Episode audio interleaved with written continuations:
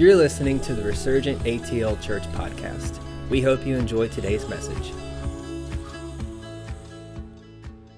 Has everybody had a great week? Yes. Well, I want to tell you that this is just an act of obedience this morning. So you're just going to love me, and I just appreciate your love for me and um, and whatnot. But you can probably guess that part of the reason I'm doing this is because the other three guys were out of town all week. so I'm not jealous. I'm just you know, kind of giving Chris a hard time because I'm really excited that you guys got to go. It looked exciting, and I'll go another time. And if y'all get a chance to go out there, you should go because it's quite an experience, and it's actually just really life changing. But let's move forward and get started today. Have y'all been enjoying the sessions on Foundations of Honor? Yeah, me too. It's been really, really great, really impactful. But, um, you know, we started out with Jason, who talked to us about what is honor.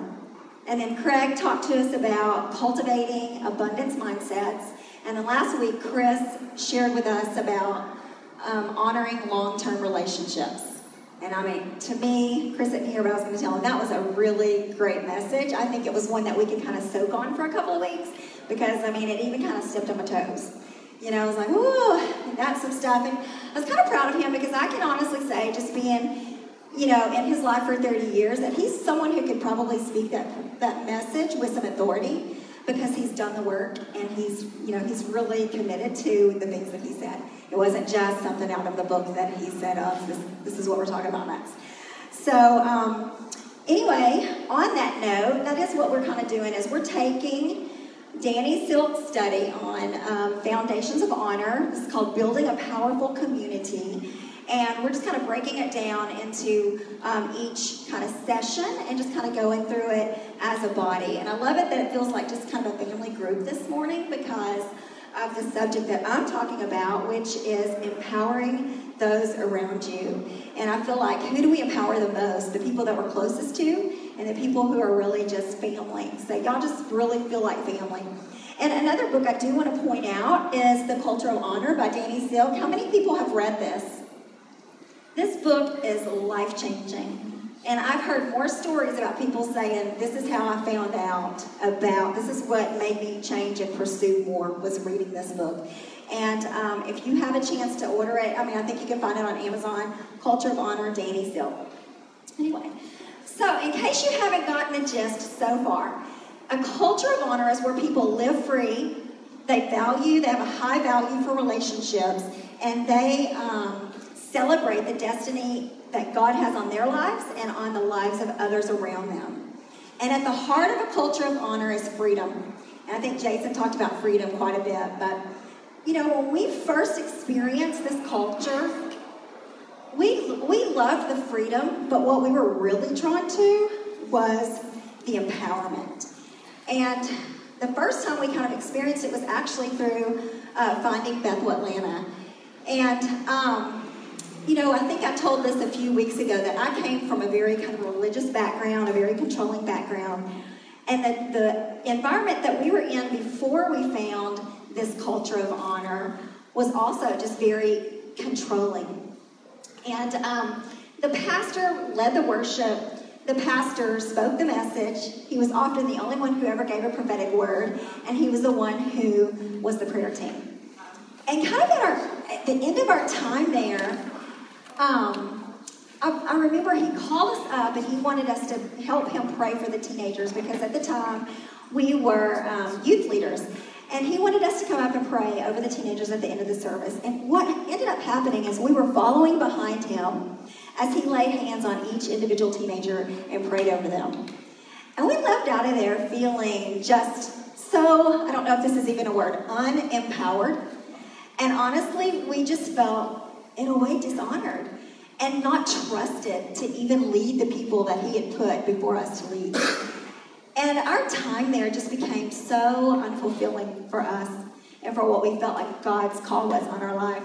And it, we got to this place where um, church just wasn't life giving anymore. And we really got to a place where we were just done doing church. And I don't know how long it was that we didn't do church. But Chris heard about this house church.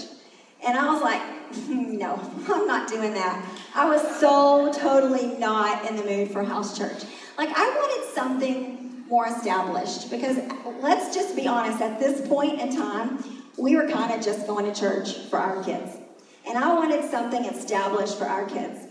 And I came from like a really big youth group, you know, like 100, 200 kids. We had a youth choir, we traveled, we did, and I wanted something, if we were going to do this, because we were just unsatisfied, but we knew we needed to keep our kids in church, I wanted something established for the kids. So anyway, I say all that to say, he found out about this house church.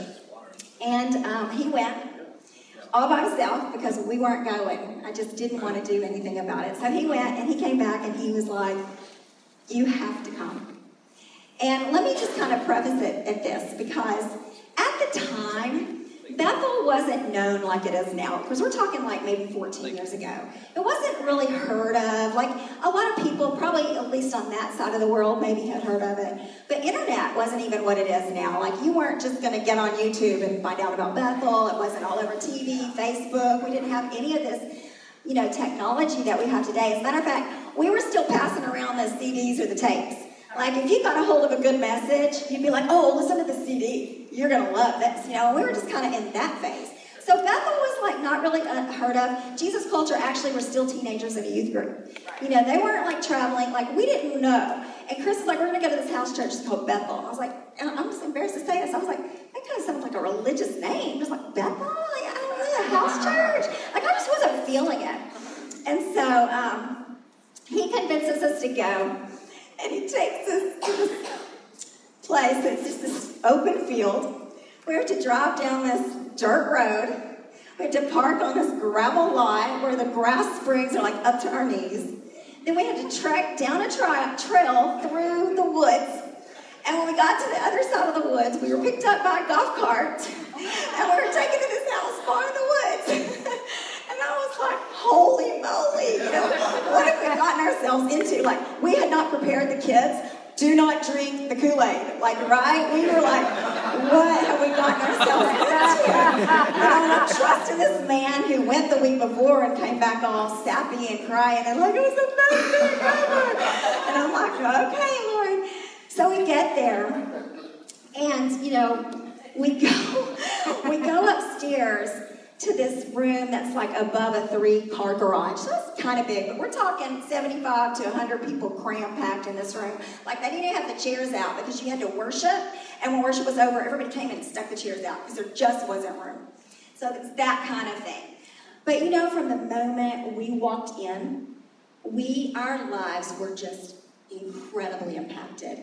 And you know, people were giving us prophetic words and people were getting up and they were sharing testimonies of um, times that they were at work and got a, a uh, not a prophetic word, but a word of knowledge. Thank you. They were getting a word of knowledge and seeing somebody at work healed. Or they were out at the grocery store and seeing somebody with a sling on their hand and they're stopping and praying for them and seeing them healed. And they were talking about outreaches and treasure hunts and outreaches that they went on with um, uh, like the homeless ministry and like sex trafficking rescuing. I'd never even really heard of that. I mean, just story after story after story. We're talking first week here.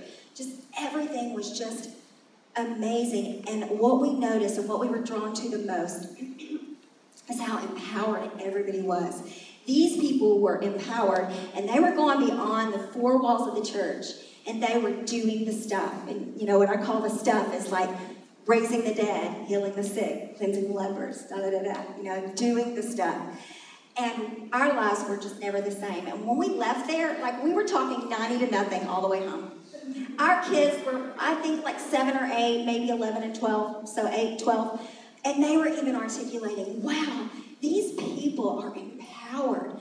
They're allowing young people to be on the worship team. They're allowing people to go to these treasure hunts. I mean, they were noticing too. Like we as parents were not having to point these things out to them.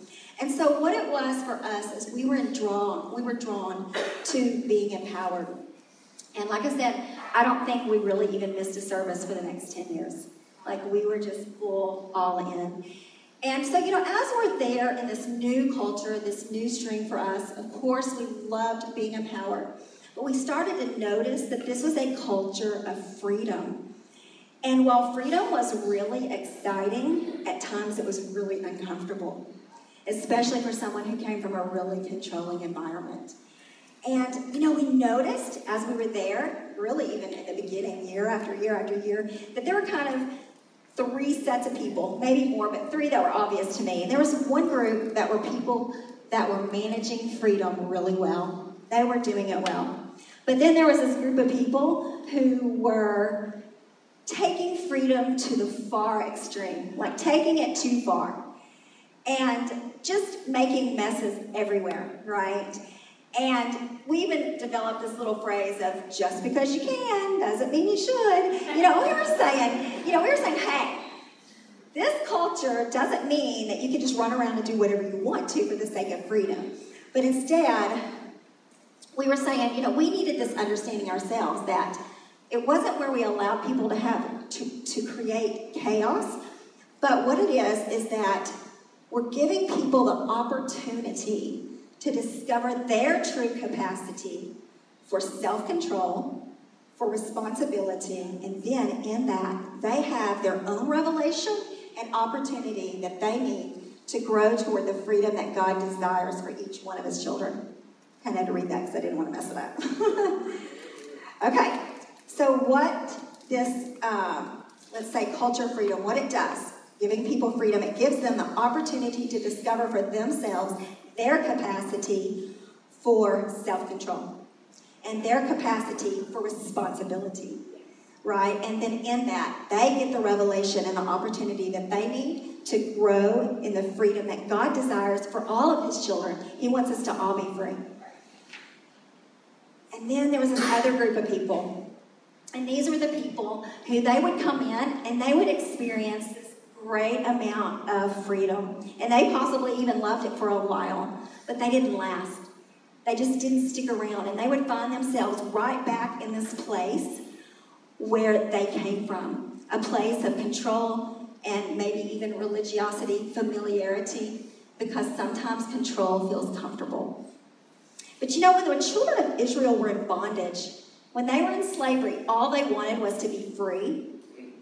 And they longed for it, they cried out for it, they prayed about it. And then as soon as they got it, every time something got hard, they wanted to go back to Egypt. They wanted to go back to being slaves again. I want to look at that. This is in Numbers in chapter 11. And they're complaining about not having meat to eat. And it says, if only we had meat to eat. We remember the fish we had in Egypt at no cost. And in my little annotations on the Bible, I wrote, really? No cost? Because what about the cost of being a slave? And then a little bit down further, chapter 14, they said, if only we had died in Egypt. I mean, really? Are you kidding me? so now you'd rather be dead. And then it says later, or if only we had died in the wilderness. And then they get even smarter about four chapters, not four chapters, four verses down. They said, I know, we should choose a leader to go back to Egypt, to take us back to Egypt. And I just, I mean, I know it's easy for us to find that comical because we're not going through the trials and tribulations, but really, do we want, do we love control that much?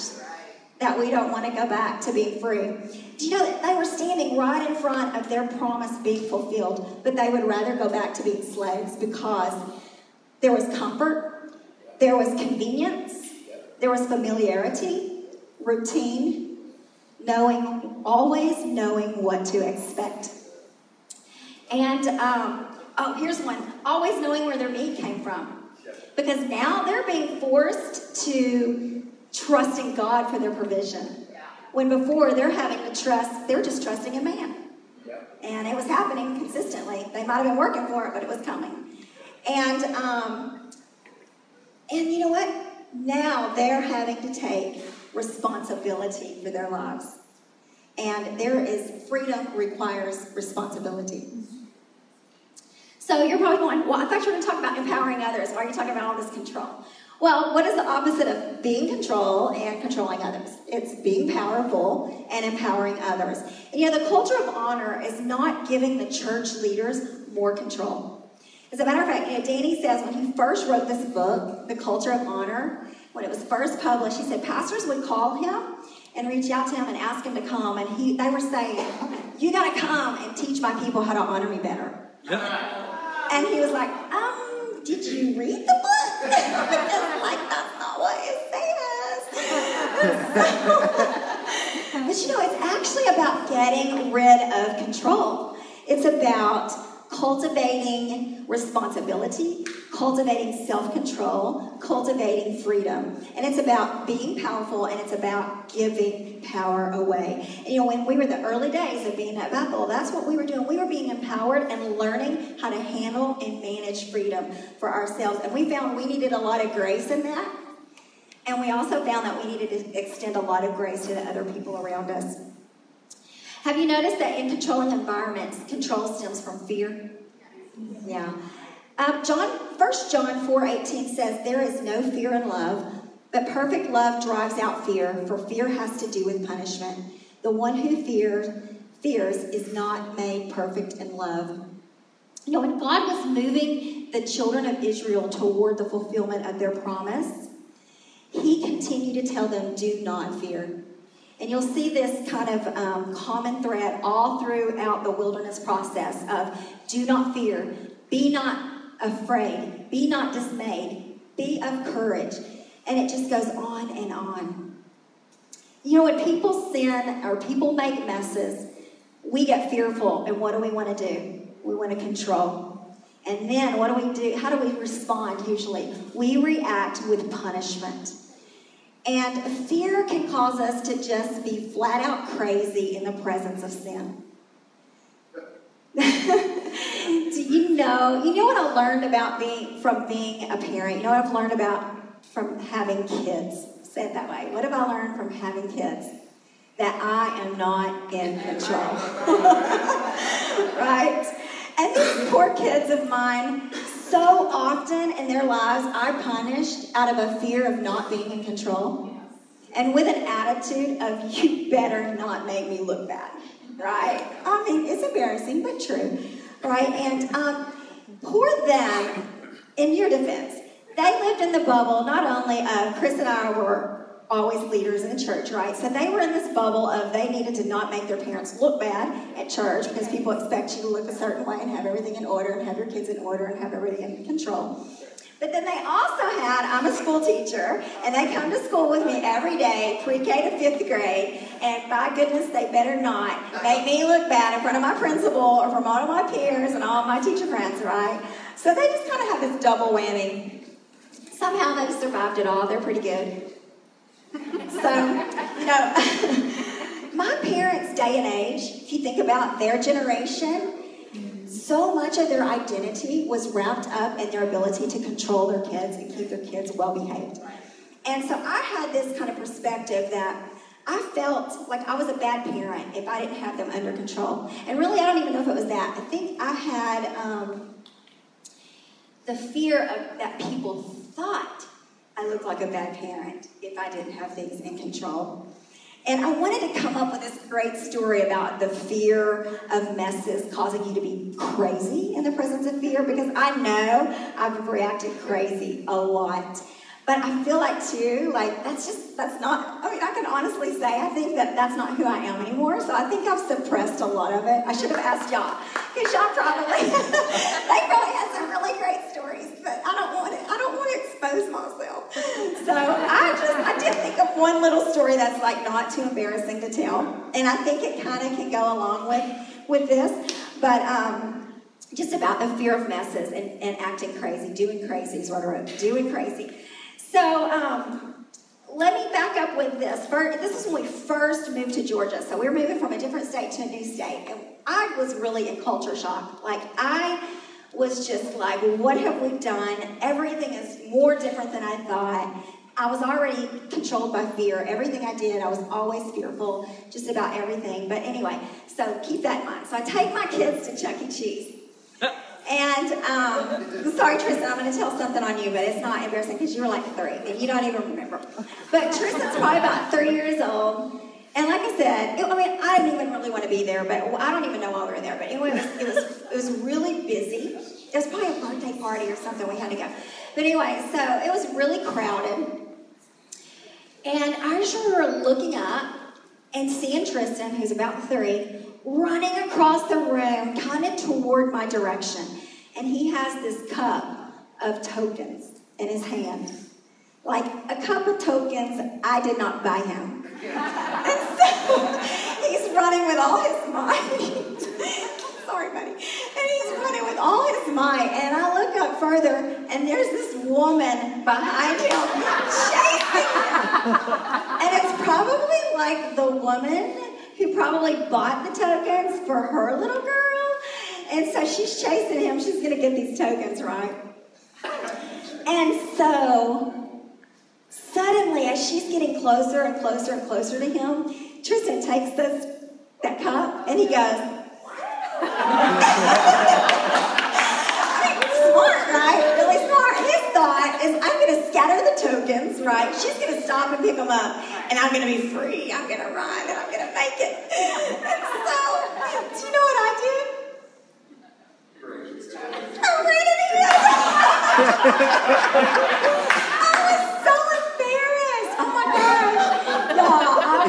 mortified. And I'm not kidding. Like, I thought, oh my God, this woman is going to kill me. Like, she's going to come to the bathroom and, like, kill me with a gun. Like, she's going to kill me. Like, I'm really thinking that. I'm, like, disowning. I'm pretending he's not my child. Like, I mean, is that not acting crazy in the midst of sin? It's just stupidity, really. But I'm going to move forward because I just wanted y'all to have something to laugh at me about. But you know what was modeled for me in the church when someone sinned or messed up? We hid it. We kept it quiet. We swept it under the rug. And God forbid if they were in leadership or position, because then we just stripped them of their leadership, we stripped them of their positions. And, you know, when we punish people, we're telling them that they're powerless to change. And we're telling them that we, they are powerless to take responsibility for their behavior. And really, isn't that what God came to get rid of? And, you know, Jesus was not afraid of sin. He was not afraid of sinners. He was not afraid of people's messes. The Pharisees were. But Jesus was the solution. And we carry the solution to all of the world's problems on the inside of us. Because Jesus is the remedy Jesus was powerful, and we need to be powerful in the midst of sin. And we need to lead people into the presence of God so that they can find the answers to life's problems.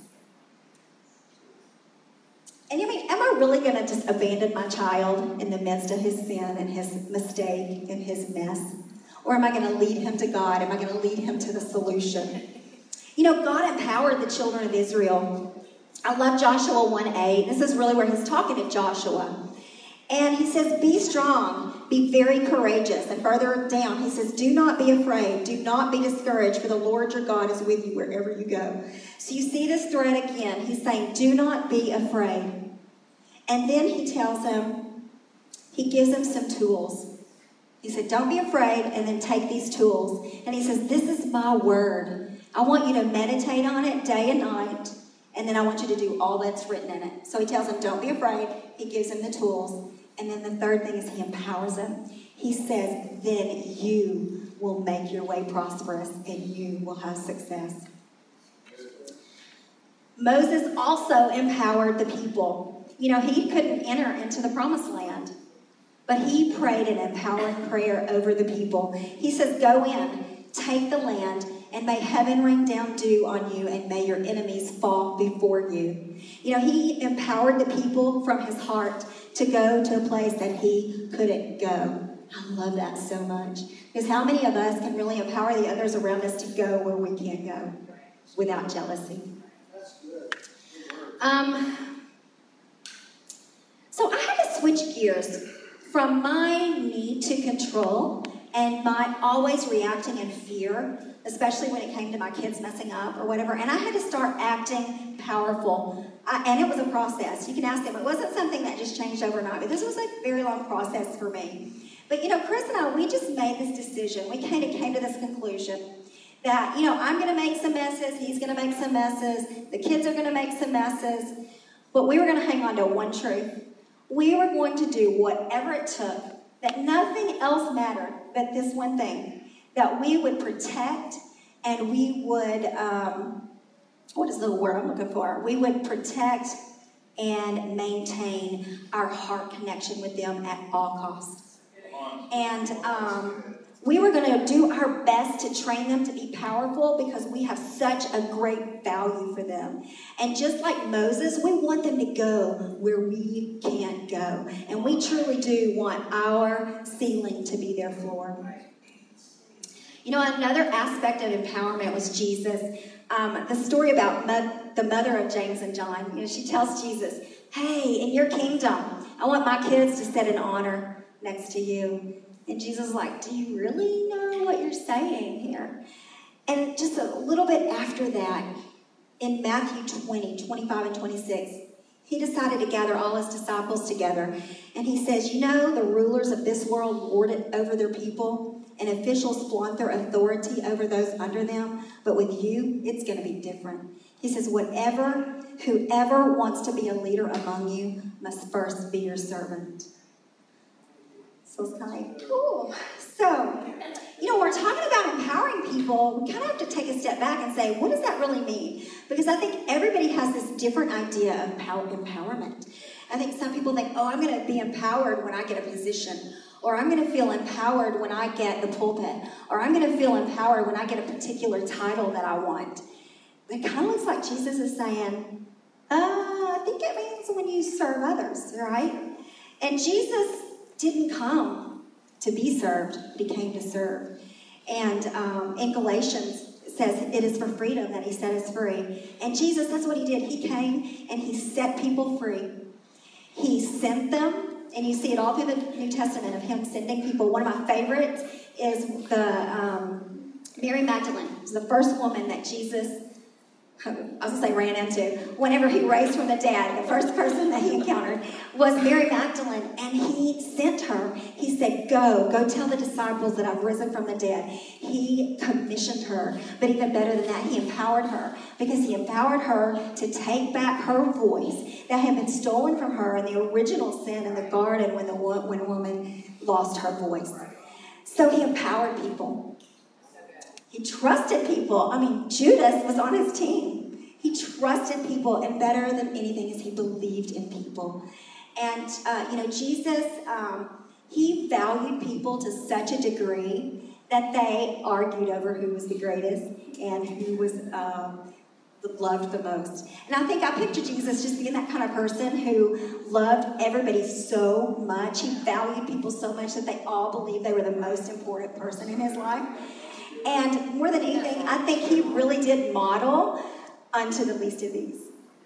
And he had such a high value for people. So, in order to value people, we, uh, or in order to empower people, we have to show value for them. So we're looking at foundations because what we're building a culture of honor. We're building a powerful communication, I mean, a community our foundation for today would need to be that we're building today is valuing people. And you might say, well, what does that have to do with empowerment? Communicating value and demonstrating value for people's for people empowers them to bring their best to the surface. So when we empower people, we're causing them to bring their best to the surface. Remember the phrase, look for the gold in others? And we're taught in, prophetic ministry that what are we doing? We're calling out the gold in others. So I'm going to give you just three little points. They're real quick little bullet points about how do we value people well. And there's, I mean, there's lots of ways that we know that we show people value. But I'm going to give you three that I think we can kind of cling to. The first one is get to know one another. Seems so basic. We do this through conversation, through hanging out with one another, witnessing one another's lives, observation, sharing experiences, building heart connection.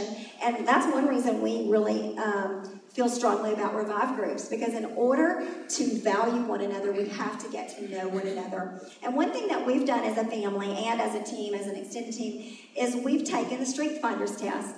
Because, you know, not only do you find out about your strengths, but something that's really powerful is finding out about the strengths of the people who are close to you and finding out about how your strengths are kind of interwoven and how they flow together and help one another. And it's just a great way to, to really know the people around you.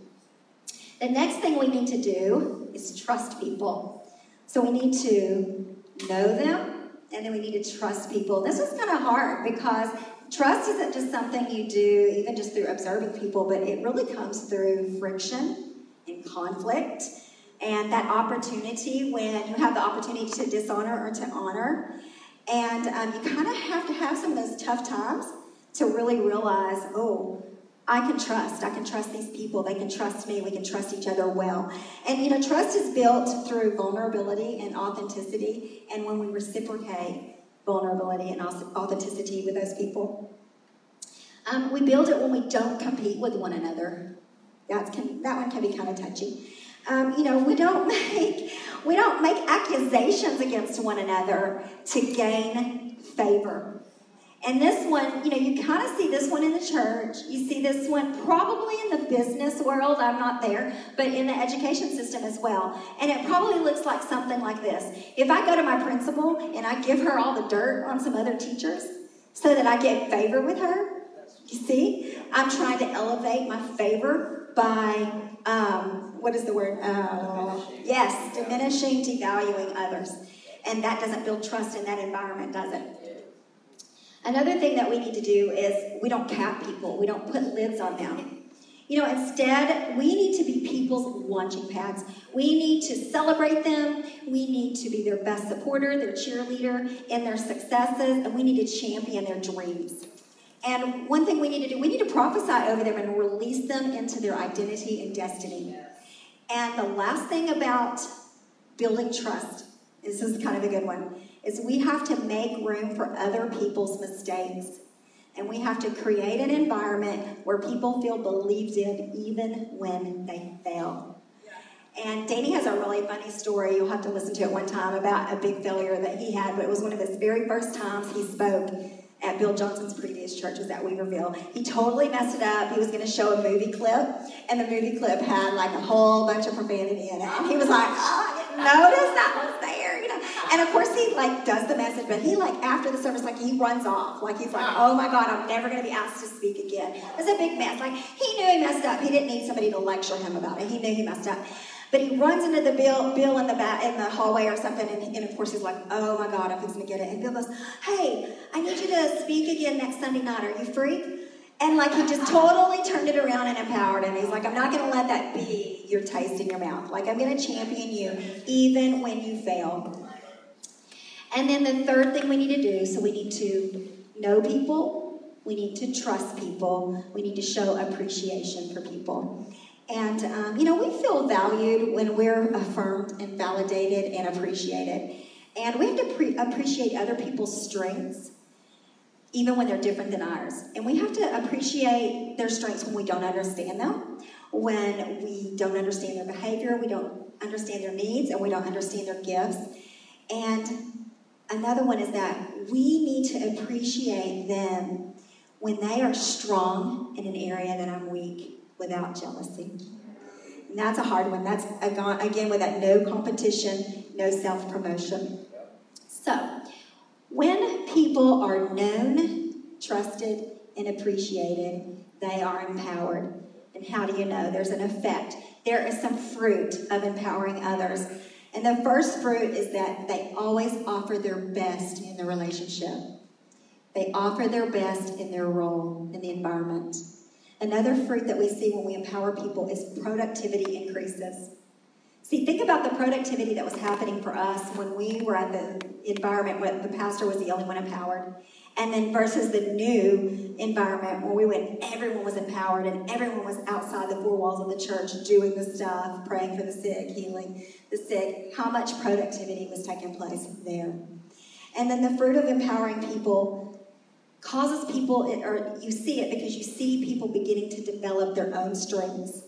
And people begin to think and act like powerful people, and they're no longer dependent on me or you or others around them to fix their mistakes.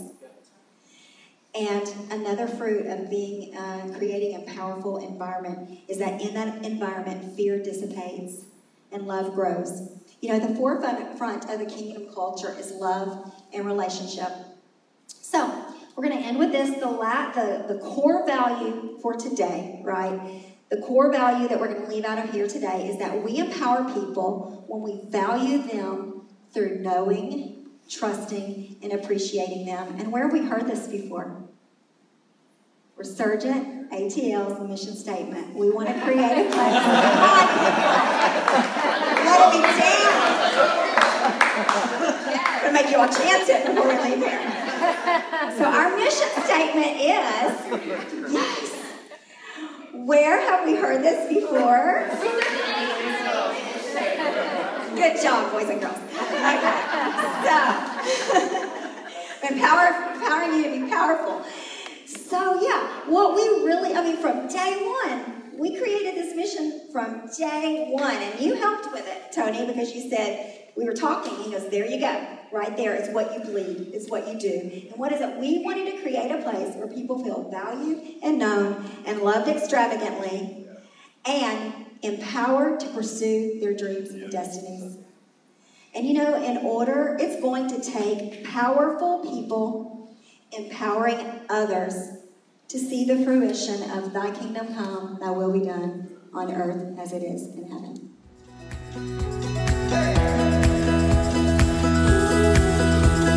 For more resources and information about Resurgent ATL, please visit our website